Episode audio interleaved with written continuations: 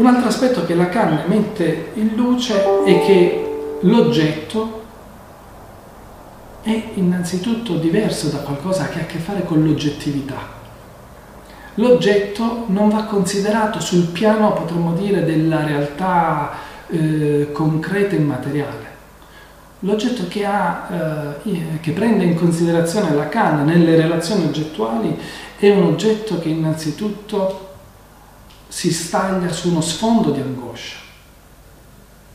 È un oggetto che eh, cerca di eh, realizzare appunto una soddisfazione irreale su uno sfondo di angoscia.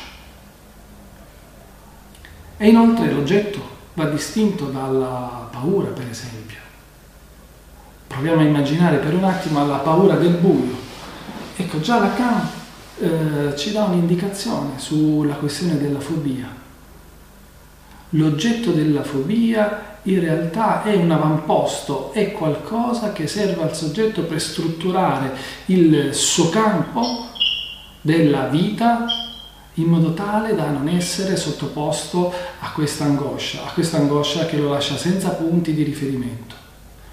Quindi noi vediamo che eh, l'oggetto che si staglia su uno sfondo di angoscia non va confuso con l'oggetto della paura, ma è semmai qualcosa che cerca di riparare il soggetto da un'angoscia più profonda. Come dire, la fobia è meno grave dell'angoscia. La fobia è la strategia terapeutica di difesa che il soggetto può elaborare per non fare i conti con quell'angoscia. Qual è l'angoscia in questione? L'angoscia è la stessa angoscia a cui risponde non l'oggetto fobico ma anche l'oggetto feticcio, che è l'angoscia di castrazione. E sarà importante sottolineare che in questo seminario la, l'angoscia di castrazione è innanzitutto un'angoscia della castrazione materna.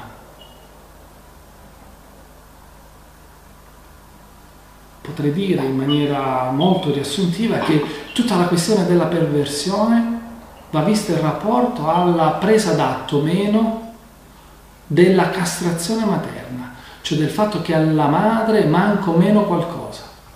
L'oggetto feticcio risponde a questo punto qui. L'oggetto feticcio è ciò che permette al soggetto di non fare i conti con la castrazione materna. Invece l'oggetto fobico è qualcosa che il soggetto cerca di utilizzare per inoltrarsi di fronte alla castrazione materna, non potendo, far, eh, non potendo appoggiarsi al sostegno paterno.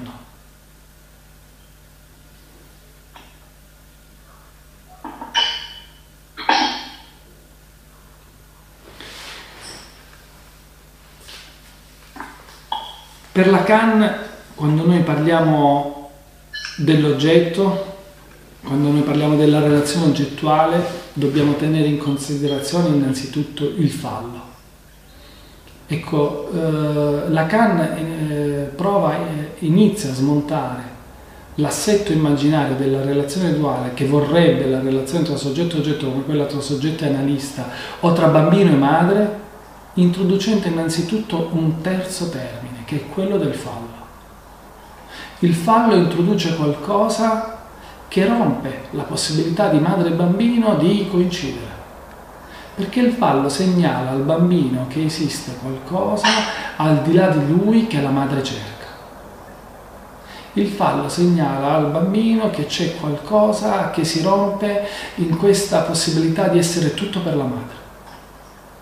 Certo, il bambino, come sappiamo, nella clinica potrà cercare di essere il fallo, potrà identificarsi nella posizione del fallo, ma innanzitutto il fallo si presenta come qualcosa che dice, che rimanda alla mancanza materna.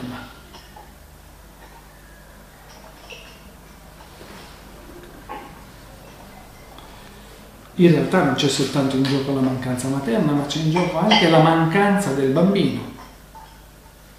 C'è un primo schema che dobbiamo considerare uh, introduttivo che poi Lacan svilupperà più avanti.